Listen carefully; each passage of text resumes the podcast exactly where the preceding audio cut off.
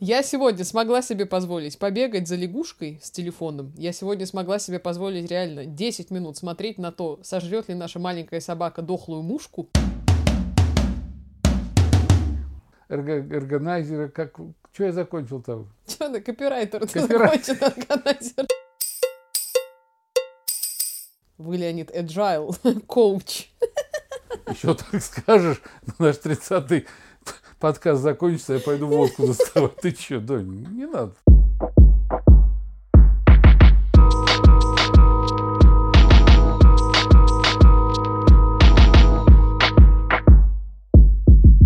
Всем привет! Это подкаст «Ну, пап», и я его ведущая Ира Сергеева. А ты кто? Я честно вам скажу, дорогие друзья, я уже и не знаю, кто я. Я группа риска. Но я давно уже забыл, когда я был нормальным человеком, потому что хрен знает, какой день само моей изоляции кем-то, я уже не понимаю, но зовут меня по-прежнему пока еще Леонид Сергеев. Ну, тебе зато теперь по расписанию гулять позволили. Ты можешь выходить с 5 до 7 утра за- у дома. Это мне напоминает старый Да. анекдот, когда там первый барак меняется с третьим бараком одежды, а второй с Обамой четвертым. Да, прогулками, все. Я не понимаю одного. Если это режим, извините, карантина, объяви карантин нормально, со всеми вытекающими и втекающими последствиями. Там, после шести не выходить, первый дом гуляет во вторник, второй дом гуляет в среду. А то ты не объявляешь режим карантина, денег не платишь людям, а принимаешь указы, Не карантин, а чрезвычайная ситуация, очевидно, ты, да, имеешь в виду? чрезвычайная ситуация, да, карантин, ну, как хочешь назови, ну, ЧС, Так. режим ЧС. Ага. Ты принимаешь указы ЧСовские, загоняешь людей на это, а ничего людям не объясняешь и не говоришь, и не делаешь. Вот я говорю, если бы весь наш дом, и дом номер два, и дом номер шесть, и дом номер восемь, подали бы в суд, каждый причем, вот это была бы процессия века, я так думаю. Ну, в общем, ладно, сегодня я, наверное, думаю, не об этом мы будем говорить. Ты знаешь, да, нет, потому Хотя что... уже достало, честно говоря. М, Ну, зато видишь, как мы теперь начинаем, позволяем себе вальяжно начинать с политической минутки. Да, Немножко- потому что мы не в городе, а в лесах. Да, Это да. первый подкаст, когда мы скрываемся от всех. Первый подкаст, когда мы все сидим в вонючих трениках на нашей дачной резиденции и пишем подкаст э, «Окруженные природой». Мы хотели писать на улице, но я только что поняла, что там настолько шумят какие-то оголтелые птицы, что нам это будет мешать. Они счастливее нас, доченька. Конечно, и поэтому м, мы сейчас сидим в доме на тахте, простите, и папа пытался только что разобрать газонокосилку. Зачем-то. Это я сделаю завтра. Я люблю разбирать газонокосилки по Ты главное скажи, когда я отойду подальше, и, может быть, отъеду. Посмотрим. Сегодня 30-й выпуск, между прочим. Сегодня 30 мая, Наливай. когда мы его пишем. Мне 30 лет. Ты Ух можешь ты, как-то ё. себя связать с цифрой 30? Я вот как-то смогла. А ты? Доченька, 30 лет назад мне было 37. О, обалдеть. То есть ты... э, Я по- дважды по- тридцатник, поздний, по- поздний отец, как интересно. а ты ранняя дочь моя. Э, На самом деле, я сегодня придумала тему нашего подкаста совершенно случайно. Планы были другие. Но я подумала, что я впервые за очень-очень-очень-очень много месяцев поймала себя на мысли, что сегодня первый день, когда я никому ничего не должна. Это такое удивительное ощущение. Я не должна никому написать ни одного письма. Я не должна собрать презентации, потому что я сделала это до того и закрыла эти гештальты. Я никому не должна ответить в мессенджер. Я не должна никому ничего написать в Фейсбуке по работе. Я не должна, э, там, не знаю, сделать какие-то вещи, которые работы не касаются, какие-то внешние штуки, с которыми, там, не знаю, относительно чего-то я с кем-то договорилась. Вот у меня сегодня какой-то дедлайн. Я сегодня в первый раз за последние, ну, наверное, месяца три, может быть, даже четыре, взяла книжку, села на огромный бинбэк у нас на террасе, такой рыжий, огромный, плюшевый. А, это Типа- называется бинбэк? Да, это был он. Короче, села, взяла какую-то тупейшую книжку про стартапы, налила себе Про чаю стартап все книжки тупые. и час сидела и читала. Доченька, а Более потом того- ты бегала за лягушкой с фотоаппаратом. Я сегодня смогла себе позволить побегать за лягушкой с телефоном. Я сегодня смогла себе позволить реально 10 минут смотреть на то, сожрет ли наша маленькая собака дохлую мушку. И он ее не сожрал, короче, Мушка с неослабевающим интересом тоже смотрела на это. И в целом я себя поймала сегодня в моменте, что вот это управление собой и своим временем, и вот это, я не могу сказать, что пауза, но это замедление такое, знаешь, жизненного цикла, причем абсолютно осознанное, При том, что дача меня бесит. Меня всю жизнь, э, мне казалось, что как только я оказываюсь здесь, ну, здесь, очевидно, не хрен делать. Это такое, знаешь, просто сиди, ешь, пей, лежи, и, не знаю, можно походить и пообнимать березы. Как бы больше ничего нет. Меня все время отсюда тянуло в город, потому что в городе вся жизнь, все кипит. У меня там друзья, работа, дела. Та-та-та. Сейчас особенно на изоляции. А, блин! кипит. И сейчас я подумала, фак, вот я дожила. То ли это, знаете ли, уже страшная цифра 30, сейчас меня преодолела, то ли это страшная цифра 585 дней на самоизоляции, то ли что, но я сегодня конкретно кайфанула и поняла, что нам срочно нужно обсудить понятие, которое называется, о, извините, ради бога, slow living. Леонид, живете ли вы в концепции slow living или нет? Slow living. Oh, yeah. Если бы ты мне еще объяснила, что значит это слово или словосочетание, эти буквы, звуки, living это что-то от ливня. Я, я не учил английский язык, я не знаю английского языка. Смотри, Да на самом деле эта концепция довольно интересная. Как Slow это living- по-русски? Читаю. Slow living подразумевает снижение ритма жизни настолько, чтобы вы могли снова получать удовольствие от всех ее аспектов. Еды, работы, свободного времени. Потому что я, ну, прочитала интересные всякие штуки. Slow living начался как движение от э, понятия slow food, то есть медленная еда. И медленная еда, как такое прямо движение, как даже некоторый социальный протест, оказывается, родилась в 1986 году, когда в Италии стали строить Макдональдсы. И, значит, итальянцы, которые, в общем-то, в процессе поглощения еды видят, мне кажется, социокультурный акт скорее, да, чем просто пожрать быстренько и отвалиться, они стали реально протестовать и говорить о том, что вот эта история с фастфудом, с неполезной едой, с едой быстрой, которая тебя лишает удовольствия общения, атмосферы и так далее, ну, типа, это портит нам вообще всю малину. И, соответственно, из этого потихоньку стали вырастать разные движения. Есть не только slow living в целом, есть концепция slow travel, когда ты каждый день не мечешься по разным городам, когда ты оказываешься в каком-то месте и пытаешься на себя примерить образ жизни местного человека. Ну, типа, это как, знаешь, я, когда мы поехали в какой-то момент... Где это было? В Италии, кажется, блин, столько я счастья получила на ферме у, у деда, у которого были куры, козы и все остальное. Я такая думаю, вот же оно, как хорошо. А, есть slow business, есть slow, а, в общем, еще много-много-много А всего slow медленного. шопинг есть? Slow shopping, наверное, тоже. Это я. Я неделями могу смотреть на э, разные вещи в магазинах и потом ничего не покупать. Вот. Ну, это стюп- stupid shopping, понимаешь? Вот. Так что э, вот эта штука, да, и вот такой стиль, который меня всю жизнь притил, и как будто бы он мне вообще не был нужен, я сейчас почему-то оказалась в нем и бешено кайфанула. Мой вопрос тебе. Бог с ним, как ты воспринимаешь slow living, к этому можно относиться по-разному. Был ли у тебя момент в жизни когда-нибудь, когда у тебя была, например, какая-нибудь куча концертов, или надо было постоянно куда-то метаться, или что-то делал на радио, или на телеке, и так далее, и в какой-то момент ты вдруг для себя решил, что все, нахрен, в месяц сейчас я буду делать только то, что я хочу, и я не дам ни одного концерта, несмотря на то, что мог бы, но вот сейчас просто не время, неохота.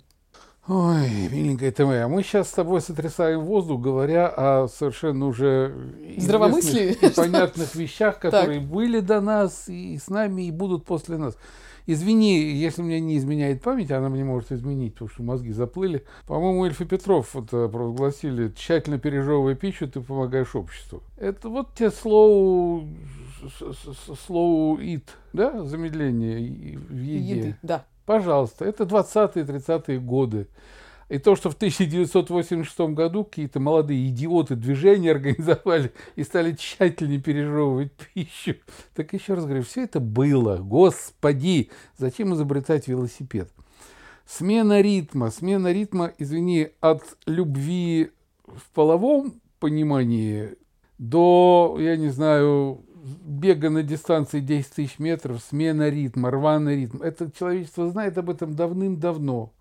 И если ты кушаешь торт ложкой, и он тебе опроти- начинает противить через э, два дня, сделай перерыв, не ешь торт месяц, потом ты его будешь жрать как в первый раз и в последний. Да, были моменты, конечно, когда было много концертов, когда я там мотался, а раньше в советские времена, как ты уезжаешь в субботу-воскресенье, на субботу-воскресенье в какой-то город, у тебя два концерта в субботу, один концерт в воскресенье, и в понедельник ранним самолетом там в 5-6 утра ты улетаешь, прилетаешь э, на работу, идешь, выходишь на работу с красными глазами, сивушно-портвейновым запахом, начальство тебе искренне завидует и срывает на тебе всю свою злость. Конечно, но были все молодые, здоровые, потом, когда уже здоровье стало говорить, э, э, э, парень, дай зонтик, я раскрою его над печенью, и ты уж стал уже уставать, и вот перерыв, да, да, кажется, мамочки, вот там длинная какая-то гастроль, там много концертов, и ты приедешь, вот я лягу, я лягу, и я неделю не встану, я буду читать книжки, я буду смотреть тупейший телевизор,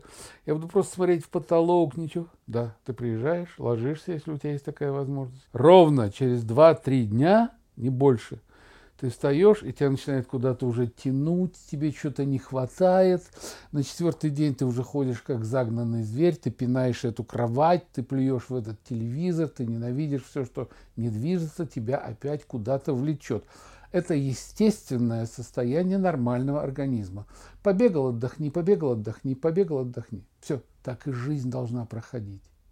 То есть надо работать с принтами. Вы, Леонид, agile, коуч. Еще так скажешь, наш 30-й подкаст закончится, я пойду водку доставать. Ты что, Донь, не надо так. То, что я коуч, это я знаю давно. О, да. Кстати, никому не нужен коуч с образованием э, э, маркетолога, этого эрго, эргонайзера. Как, что я закончил там? Что ты, копирайтер, ты Копирайтер. закончил органайзер. Я старый копирайтер страны Советов. Кошмар. Вот, да, вот так и надо жить, доченька. Извини, в любви тоже надо страсти Чего, подогревать, мордасти? разогревать, потом отпустить. Ну, ну что ты, да, ну что, доченька, это... Боженьки святые. Мне знаешь, какой еще вопрос интересен? Вопрос твоего внутреннего долженствования. Как найти баланс? Об этом я тоже много довольно думаю, потому что с точки зрения того, что у тебя есть какая-то профессия, что у тебя есть какие-то хобби, так или иначе у тебя есть какие-то контакты с другими людьми, а, у тебя есть перед ними как будто бы какие-то обязательства. Да, там может быть, не знаю, ты делаешь какой-то вместе с кем-то проект, и вот что-то ты должен делать со своей стороны. Может быть, ты кому-то что-то пообещал просто, да, и ты тоже должен другому человеку. Как а, обнаружить вот здесь баланс? Потому что я столкнулась с тем, что я вдруг стала приоритизировать задачи, и там типа вот мне нужно что-то сделать прямо здесь и сейчас, иначе мне будет плохо, если этого не сделаю. А типа другое я могу отложить на день, на два и так далее, потому что этого от меня хотят другие люди. Но как при этом, вот знаешь, найти золотую середину между тем, чтобы не стать полной эгоистичной задницей, которая делает только то, что нужно тебе, но с другой стороны не начать рассеиваться в нуждах чужих людей, потому что с какой-то точки зрения вот этот бешеный темп и этот бешеный ритм, даже в ситуации, когда мы сейчас сидим в самоизоляции, но ты постоянно находишься в тотальном онлайне, и ты постоянно что-то делаешь кому-то, для кого-то, каким-то образом, и ты как будто в какой-то момент начинаешь растворяться в чужих нуждах, которые на тебя почему-то начинают сваливаться. Вот здесь я начинаю страдать. Я пока не понимаю, как это делать, и я просто заканчиваю тем, что я делаю вообще все, а потом я охреневаю, и типа, знаешь, это начинается режим, что надо полежать, иначе я просто сдохну сейчас. Как с этим бороться, и был ли такой у тебя? Ну, Я не могу сказать, что, наверное, прям вот такое же было. Черт его знает. Понимаешь, меня здесь греет только то, что ты, если ты задумываешься над этим, если ты пытаешься найти золотую середину, как ты говоришь, то, наверное, ты уже не скатишься ни в ту плоскость, так сказать, не будешь только на себя и для себя, и не растворишься ни, ни в чьем-то а все-таки, ну, не знаю, знаешь, вот твое эго, моральное такое, духовное э, естество твое подскажет. Опять же, природа может вмешаться. Вот здесь, сидя на даче, раз может свет отключиться, и тогда вот растворяйся, не растворяйся, суй в розетку два пальца, все бесполезно. Вот тогда вышла на природу, побежал за лягушкой.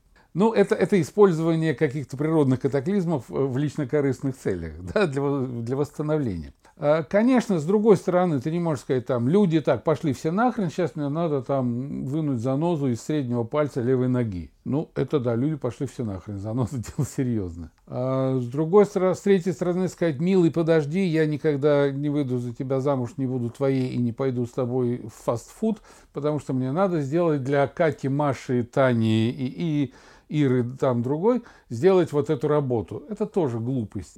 Надо сказать так, милый, да, пока ты вытягиваешь меня за носу, я сделаю что-то для Кати, Маши, а другая Ира подождет, а мы с тобой пойдем в фастфуд. То есть это вопрос не приоритизации даже, а, видимо, осознанности, да? Да, да, да, да, везде, везде и во всем должна быть в первую очередь осознанность. Но осознанность должна вырабатываться из момента. Если у тебя на работе аврал, и тебе говорят, ребята, кранты, вот 24 часа мы сидим здесь, я вас всех закрываю, сказал начальник, надо решить вот эту авральную задачу. Вот тогда ты засовываешь уже поглубже и милого, и занозу, и пашешь, и растворяешься в этом, потому что ты знаешь. Но ты всегда знаешь, зачем ты это делаешь, почему ты это делаешь. Эгоцентризм, хороший эгоцентризм, всегда.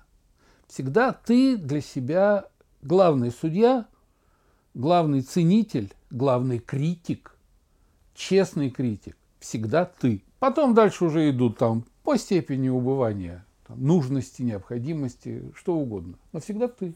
Как тебе кажется, ты сам комфортнее себя чувствуешь в фреймворке вот этом slow living, когда Ой, все да. происходит довольно размеренно, медленно, осознанно и понятно, или в более высоком темпе жизни, когда постоянно надо куда-то нестись, что-то делать, ты в каком-то постоянном потоке. Это знаешь, как часто говорят, что есть огромная разница между Москвой и Питером с точки зрения просто тупо ритма, да? В Москве бешеная вот эта молотилка с точки зрения работы, общения, всего-всего. В Питере гораздо проще с этим. Ну, еще деревню Хрюкина, Нью-Йорк. Сравни, да, это будет вообще хорошо. Да. В Не, деревне ну, Хрюкина... действительно, с точки зрения какой-то, мне кажется, социокультурной, в общем, все люди, которые бывали и там, и там, они отмечают вот такую вещь, даже сами, в общем-то, москвичи Не, и ну, конечно, прекрасной конечно, ну. северной столицы. Я абсолютный адепт ритмичности, и вот в этом смысле мне прям плохо становится, когда ста- с вот этого медленного движения становится слишком много в моей жизни. Э, У тебя так же или нет? Дочурка, э, у тебя еще кровь горячая. О, армянские 30. корни пошли в ход. Нет, это на самом деле, когда мне было 30, я тоже куда-то летел, я там что-то э, пытался чего-то, там хватался и за это, и за это, и за это, реагировал на что-то очень резко, очень бурно, искал что-то, ошибался, бегал. Да, потом с годами все это, это все естественно, как там тестостерон там, да, там перестает в достаточном количестве вырабатываться в организме, и человек начинает так тихонечко гаснуть. Ну, каждый должен угасать сообразно своему возрасту, а не стремиться там в 70 лет носиться вместе с 20-летними, тайком глотая валидол и с, с трудом переставляя подогрические ноги, а куда-то нестись и кричать «Подо- подо- «Подождите, Сая, я тоже, я тоже, ха-ха», а, э, и все. Ну, надо думать прежде всего о себе. Надо прежде всего думать с собой, своей головой, а потом уже говорить. Понимаешь, у меня есть знакомый, который вот, ну, в 60 лет у него была там какая-то молодая любовница, я, я просто знал этого человека, видел, и он перед ней выдрючивался. И вот мы попали в один круиз, и он такой вот отставной военный, он побрился на лысо, чтобы плешь не была видна. Он перед ней ходил таким павианом, она такая фи-фи-фи такая была Так. с дутыми губками. И он прямо все. Ну и при мне он в волейбол играл, за мячом прыгнул, а приземлился с инфарктом. И она остаток этого круиза сидела как несмеяна, понимаешь, там около бассейна, а он лежал в каюте под капельницей. Ну нахрена это? Кошмар какой. Так что, если у тебя есть время, если у тебя есть силы, лети, метай все вперед. Но островки, как это, слоу, смоу, шмоу должны быть. Оно, оно. Вот ты побегала, побегала, не знаю, там недельку, денек, вот так ложись, ножки задери, через них сфотографируй березку, побеги, поймай лягушку и ощути кайф в этом. А потом опять беги. Еще одна штука, которая интересно как-то отразилась на мне начало нашей дачной такой жизни внезапной. Ну, в Москве... Принудительной изоляции. Да, и в Москве делать нехрен, и здесь нехрен. Здесь хотя бы можно посмотреть на березы и походить без Здесь масок. хоть и не без- надо пропуск, чтобы Да, и без выйти, пропуска, да. это главное. История, которую можно, наверное, характеризовать фразой digital detox. Потому что у меня он первый раз при нашем приезде здесь возник довольно внезапно. Я работала, как ни в чем Ты не... объясни сначала для меня, digital detox, что такое это? Это штука, когда ты отказываешься от всякого взаимодействия с цифровым миром. Вот пофиг, ты прям можешь типа на месяц уехать на остров какой-нибудь, выбросить свой телефон и э, быть только в контакте с природой, с реальными людьми, без фейсбуков, без Доченька, фигуков я и так тебе далее. скажу, я, я так жизнь живу. У тебя вся жизнь И digital ничего, detox. слушай, и тебя, как говорится, мы с мамкой подняли, и ничего, и мамка так же. Вот и у меня вопрос. digital детоксов этих. У меня вопрос. Когда здесь первый раз навернулся интернет, потому что во всей деревне отключили к чертовой матери на 4 часа электричество, а у меня встала работа, какие-то звонки, какие-то зумы, и все, ты вдруг остаешься один на один, типа просто, знаешь, тупо пялишься в березу делать, напротив, да? и делать вообще нечего. Ну, я впрыгнула в машину, и со скоростью 500 километров в час я сразу рванула в Москву, чтобы продолжить свой рабочий Судя день. по Это было- штрафам, которые пришли, было не 500, а 550 Да, километров. в ну штрафы вы за меня получили, конечно, что сказать. Спасибо. Значит, э, это было такое столкновение с суровой реальностью. А с другой стороны, я подумала, окей, это ведь вот на меня так подействовало, потому что я нахожусь в постоянном каком-то цифровом взаимодействии с кем-то, с чем-то, и это часть моей жизни. Я действительно, если так последить за собой, я уверена, что куча моих сверстников, эм, если так сделать тоже, они тоже ровно такой же результат получат. Ну, в целом, раз в пять минут я не могу не поднять телефон, чтобы не проверить, что там происходит. Никто ли мне не написал в Телеграм, никто ли мне не написал что-то на мои феерически смешные сторис, а никто ли не прислал мне еще какое-то письмо. Да-да-да.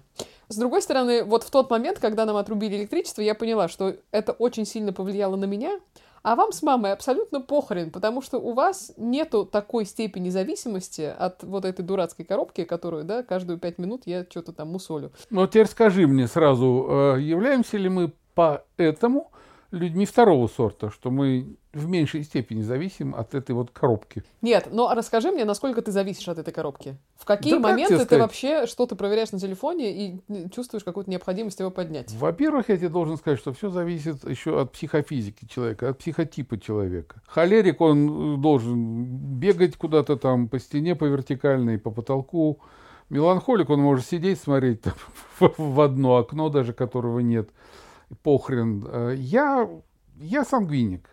Я ярко О, я выраженный тоже, мне нормальный сангвиник. Ты тоже нормальный сангвиник, но у тебя ближе к холеричности вот эта вот коробочка пластмассовая, которая лежит на столе, она тебя сподвигает туда. Представь себе, человек 20 лет заканчивает какой гидрологический, метеорологический э, институт и уезжает в Антарктиду на зимовку. И вот он там полгода сидит, смотрит в подслеповатое оконце, занесенное в югой, и ему в кайф.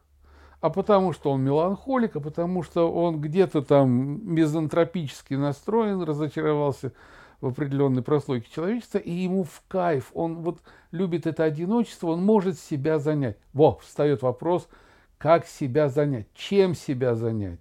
Человек, который привык тыкать в кнопки телефона и получать ответ, что надо делать, там, приезжай бухнем, приезжай в ночнушку, приезжай потусим, сделай это, там, зайди к, к Степанову, там, напиши отчет, составь график такой-то. Внешность, внешние проявления, внешняя жизнь диктует тебе твое поведение, твою загруженность. И когда гаснет экран телефона и в нашей деревне вырубается ток, ты, естественно, а-а-а, как слепой кутенок. А мы с мамой, которые всю жизнь, которые какую-то часть жизни пользуемся только этими кнопками и этим экраном, мы привыкли, ну, не знаю, сами себя загружать. Это вопрос э, самокоммуникабельности. Блин, а как интересно. А когда, вот если вы всю жизнь привыкли сами себя занимать, и у вас в целом было достаточно дел, когда еще не было никаких технологий, когда у вас появились первые телефоны, я прекрасно помню, что в нашей семье это были Nokia, и у вас были 3210, а у меня было 3310. У меня традиция до сих пор, я только Nokia пользуюсь, ты это знаешь. Ну, аминь, что сказать. А, Вот тогда что произошло с точки зрения какого-то сознания вообще? Тебе стало слишком много каких-то активностей, или тебе стало неудобно, или тебе стало классно наоборот? Как Знаешь, я помню прекрасное время, когда э, в Ты в Казани... змейку, может быть, играл. В. Казани я учился э, в университете, и у нас не было телефона в доме. И мама каждый раз, когда я уходил там встречаться с друзьями, там, или она так молила меня просто и говорила, сыночек, ну, ну уж как-то, ну, постарайся, ну, там, ну, не позже, там, часа, там, ну, ну, двух, ну, сыночек, ну, приедь домой, ну, сообщить невозможно было. Не будь свинотой, Там, приедь мама, домой, я конечно. задерживаюсь. Хотя, когда появились мобильные телефоны, глядя на тебя, твои примеры жизни, похрен. Ты можешь позвонить в 12 сказать, мама, я выезжаю, и приехать в 3.